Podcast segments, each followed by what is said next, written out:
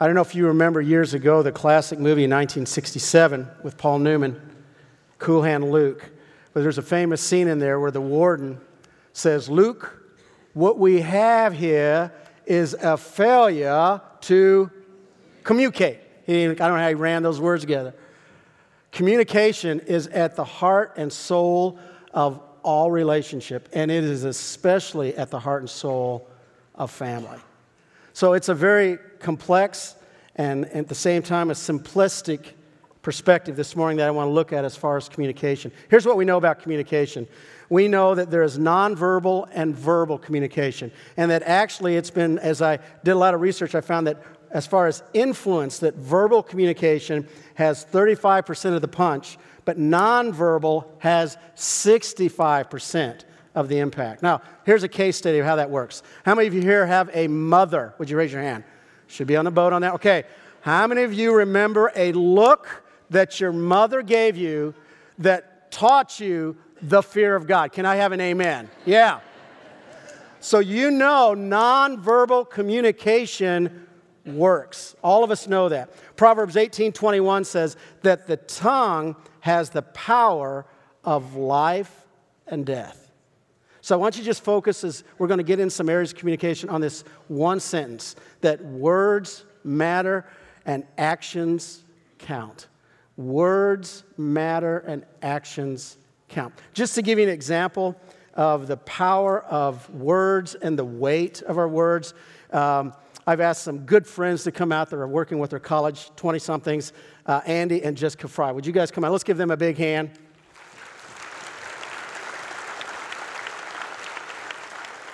Now, Andy and Jessica have been married 16 months. Can we all? Oh, yeah. Yeah, yeah, that, that's pathetic. Quit that. Okay, anyway. So this did not happen. This is fictional. But uh, let's just play this out a little bit. Okay, Jessica has had a terrible day at work. Terrible day. And on the way home from work, she thinks, What could I do to pick up my spirits? And she thought, You know what? I need some comfort food. So she goes home, she opens up the refrigerator, and there is that homemade apple pie she had baked for her husband, but she's to eat a huge piece of it. She's to put some whipped cream on it. She's feeling very solid about the decision. And then Andy comes home and he greets his lovely wife. And he says these inspirational words Honey, are you sure you want to eat that pie? Don't you want to fit in your swimsuit this summer? Did I mention she had a very bad day? Okay, now, Tom mentioned a couple weeks ago, and this is a valuable lesson, that that word honor actually means weight. So the words that we use actually carry weight. From Andy's perspective, his words were clever, maybe even a little motivational. So the weight of his words, from Andy's perspective, now Jessica, the weight of those words were a little different. They sounded something like this. How many of you can relate to that? Anyone? Let's give them a big hand.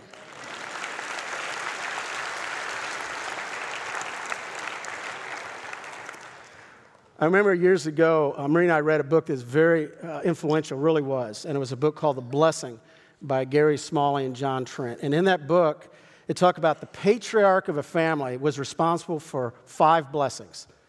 And what I loved about those blessings that were bestowed upon the kids is three of those blessings had to do with the spoken word and they were simply to speak words to express high value and to actually picture a special future for your kids. In other words, it's so important for your kids, your grandkids, to let them know God has a future for them because the world isn't going to do that.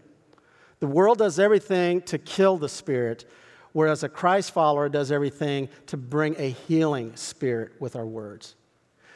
Years ago, it was VBS, and I was the most obnoxious age you can possibly be 13. Do we have any 13 year olds here?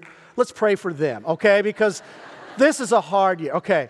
So I was 13 and cocky and obnoxious, and it's the summer and it's hot, and I come home and I've been playing around all day. And my mom says, Tonight it's VBS, yay! And I'm like, Oh, no.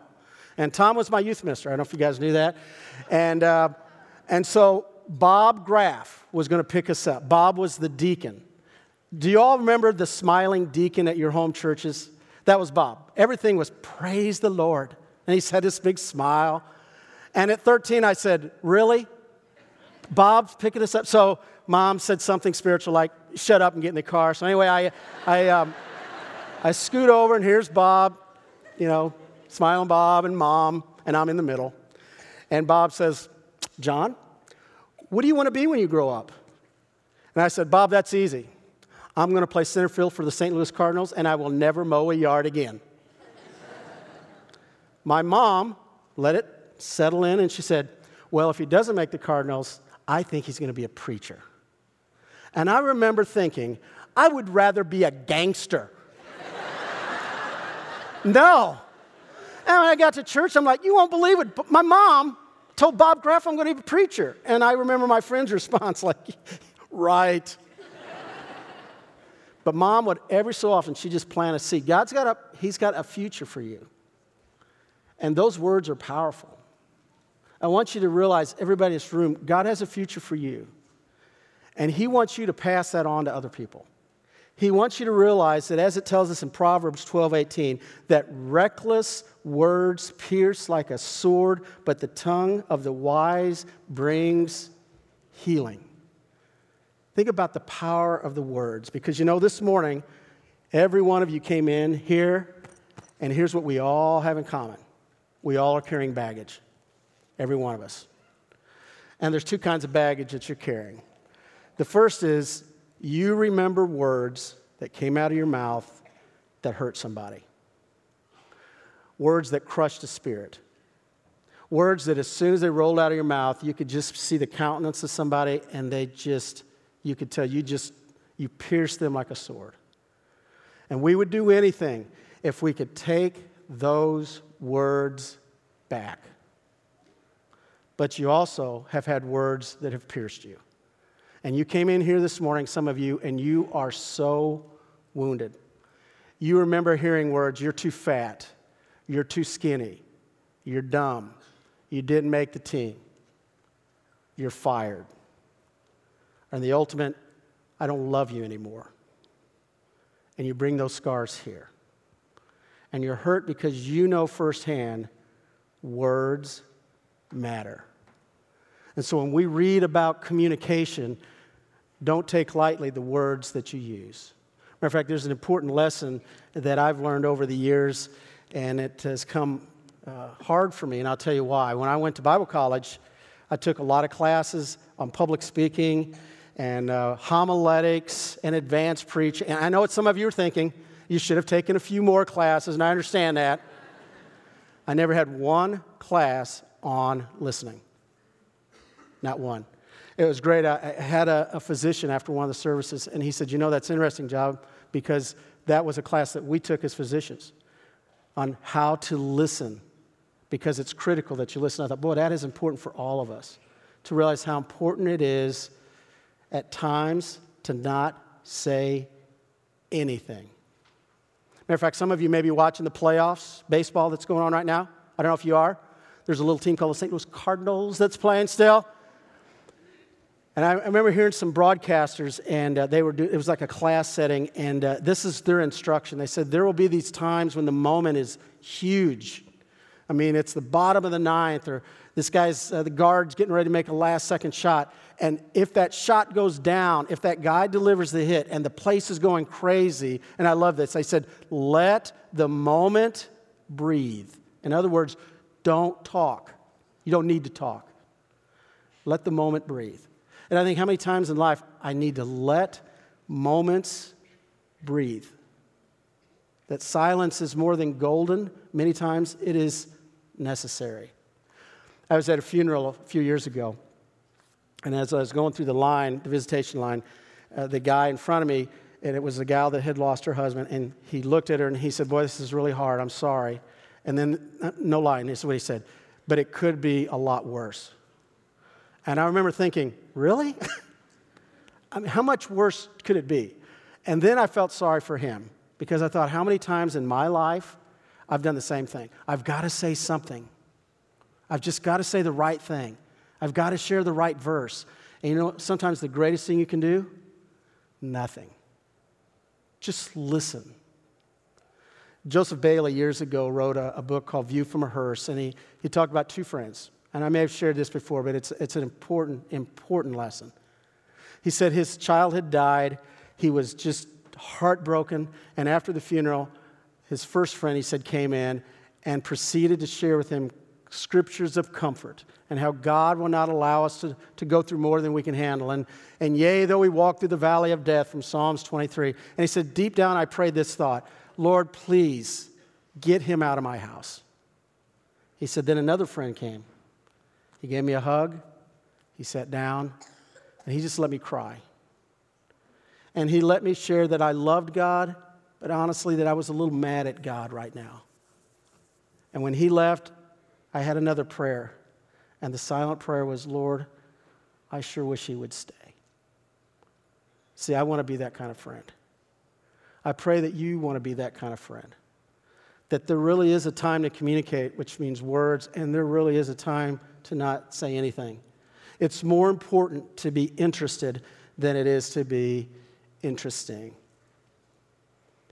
That's why I'd like you to turn with me over to Luke chapter 7. The reason I love this text, about a year ago, one of our elders, Tobin Wingard, uh, at a prayer meeting shared this story, and it just, it just really touched me. And so I talked to Tobin afterwards, and he said, Hey, John, there's a great book uh, that you would love. And he said, it, it is a book called The Gospel of Amazement by Michael Card, who's also a musician. And I read that uh, section on Luke 7, and I, I love what he pointed out. He said, You know, here's what you need to know about Luke. So when you're reading this, remember the guy that wrote it. Luke was, number one, a Gentile, Luke was a doctor. And culturally, from all the study that Michael Card pointed out, he said he believes Luke, out of their culture, was actually a slave or a servant because they didn't raise up doctors the way that we did. Then in the Roman cultures, they would actually pick the, the sharpest, but they would raise them up as doctors, but they really had no authority and really no influence. They worked under the, the, uh, the umbrella of the government. So he said, if you know that about Luke, and then you read these encounters of Christ, you, be, you begin to see, you know, Luke really does care about the underdog. Because when you read about the birth of Christ, he talks about the shepherds. When he talks about women, we need to understand that women in that culture, they weren't treated well at all. When he talked about the outcast, his heart was pouring out. And what got him is he could see Jesus treating the abused and the outcast in a way he had never seen before. He'd heard stories that just completely changed his life. So as we go through this text, please just listen to the heart of, of Luke as he writes these words, starting in verse 36. Now, one of the Pharisees invited Jesus to have dinner with him. So he went to the Pharisee's house and he reclined at the table. Now, just, just pause there. So I want you to think about having a di- dinner with Jesus, okay? Now, here's what, something that's, that's interesting about that thought. Uh, for years, with uh, junior high, high school, and college students, I've asked this question If you could have a sit down meal with Jesus, what would you ask him? And there's always two basic responses. The first one will probably resp- will surprise you. You ready for this? First, first question Am I going to get to heaven? Am I going to make it? And I understand that question, don't you? Jesus, am I going to get to heaven? Yes. Okay, pass the fries. I mean, then we can we can have a great dinner because now I know I'm in. Okay. You know what the big question is though? What is my purpose? What would you like me to do? Now, what's interesting is when Jesus comes to the Pharisee's house, culturally, you were to always do three things as a sign of hospitality. Number one, a warm embrace, usually a kiss on the cheek. Number two, you would take out a towel and you would wash the feet because they've been walking and the, the temperatures and the, the climate, everything, you'd wash their feet. Third thing is you would actually give them like oil, anointing oil, and they would run that oil through their hair and actually put it on the back of their neck because of the blazing sun. Now we know from the scripture, Simon the Pharisee, he didn't do any of those things. Why? Because he had one thing in mind I want time with Jesus. I don't want to waste any time with this hospitality stuff. I want my undivided attention with Jesus. And then an unexpected guest shows up. Go down to the next verse. A woman shows up, And it's not just a woman, it is a prostitute.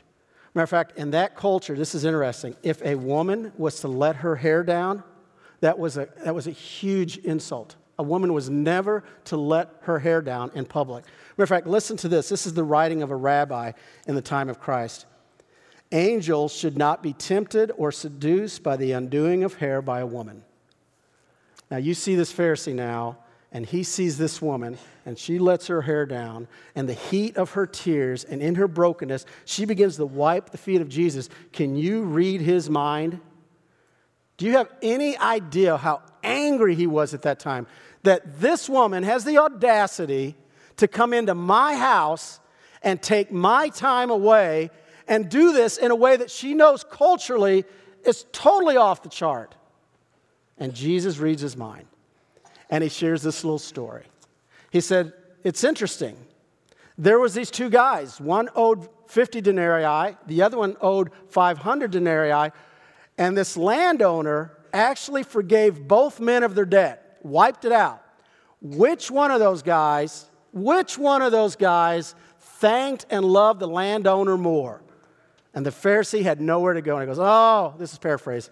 All right, Jesus, it's the guy that owed 500. I get it, I get it, I get it. And then I want you to look at this verse, verse 44. Then he turned towards the woman and he said to Simon, Now read this with me. Do you see this woman? It's as though Jesus turned her face to the Pharisee and said, I don't mean, do you see a woman who let her hair down? I don't mean, do you see a prostitute who's coming to your house? I mean, do you see a human being totally broken at my feet? Do you see her? Because that's the problem most of us have. We don't see. We just don't see. We don't see the brokenness of others. We don't see the hurt in others. We don't want to see that. And let me tell you, that communicates more than people realize. Do we see the brokenness in people all around us? Do you have neighbors right now who are broken? Do you see? What an incredible lesson because our words matter and our actions count. You've probably heard this quote before. It's preach and if necessary, use words by St. Francis. But I got to be honest, the only problem I have with that is sometimes I think, people think, the only thing I need to do as a Christian is just live a good life. I don't need to actually share my faith. And I think what we learn from Luke 7 is Jesus shares his faith verbally, but he also shares his faith through his action. Really, if somebody were to ask you, what's more important, that you live out your life in Christ, or is it important that I share my faith with others? Isn't that like asking what's more important, the right or left wing of an airplane? They're both critical, they're both important, they're both foundational, the way that we communicate the love of Christ. So, just to help us, give us a little edge this morning, I have a challenge for you. And here's how the challenge works. On the front of your bulletins, if all of you pull out your bulletin, there's a number in red right under yes to love, and there should be 1 through 12, okay? So when you go out, at every door there's a table, and that table has these blue uh, pieces of paper. And on that paper, 1 through 12, and this is your challenge for this week. For example, number five. Uh, number five says, write your neighbor a check for $250, okay? All simple stuff. Everything on here, very inexpensive.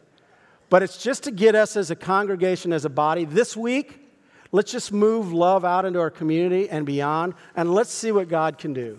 If we will just take the next step and communicate by acts of service and love and not so much with words. I just want to close this morning. Um, this is something I heard years and years ago on the radio, and it always got to me because I grew up in a small town. How many of you grew up in a small town outside of Bloomington? Anybody here in a small town? Okay. You know what I mean by small town living? You know, where everything takes place um, in the grocery store. There's not a stoplight, you know, and, and in small town living, everybody knows what everybody's business is and all that. And there's good and bad to that. But here's what happened, and it, it just was one of the neatest things. Uh, this little old lady would go to the grocery store every Saturday, same time every Saturday. And she would not only go to the same grocery store, she'd only get a handful of items, and she'd always go through the same line. And so this one day, I don't know if it was double coupon day, but the place was full, and uh, one huge line after another. But the express line, believe it or not, had opened up, and the woman with her four or five items decided, I'm still going to stand in this one line, the long line. She went all the way through. When she got to the cashier, the cashier said, Oh, honey, um, there's an express line, so next time when you come back, if you only have a few items, you can go through that you get out in a hurry. And she said, No, no, no, I want to be in this line. And she said, Well, why? And she goes, Because I really like you. And she said, Well, thank you. Why do you like me? you know? And she said, Because when you give me change, you put the change in my hand, and you close my hand, and you always pat my hand. And you're the only person that treats me like that. And she said, Come here. She gives her a big old hug. Now the manager's walking by. She said, Bob, she needs a hug. You know, so Bob's like, oh, okay. So he gives her a hug. They said for years till that woman passed away, when she would come in on Saturday morning, it was like a hugathon. Box boys dropping. Everybody just hug, hug. Here she comes. You know, you know, you know what? I think that's a perfect picture of the church. I think this is that kind of place. That we look out for those because I guarantee there are those that come here this morning and you are hurting. You know, it isn't about let's beat the Baptist to lunch. That's not why we're here. Do you know what I'm saying? Okay, I know I'm going to get emails from the Baptists. I don't care, okay? It isn't, let's get out of here as soon as we can because I got something to do. That's not what it's about. It's about when you come here, you'd say, It's not about me. It's not about me at all. It's I want to communicate the way Christ communicated. I want to see people the way he sees people. I want to talk to people the way that he talked to people. I want to love people the way that he did. It's not about what I can get out of church, it's how I can help when I come to church. That's how the body is meant to work.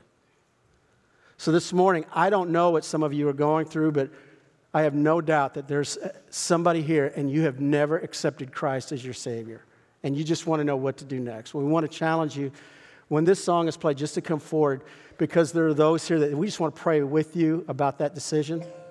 And some of you throughout this message, you might think, you know what, I'm hurt.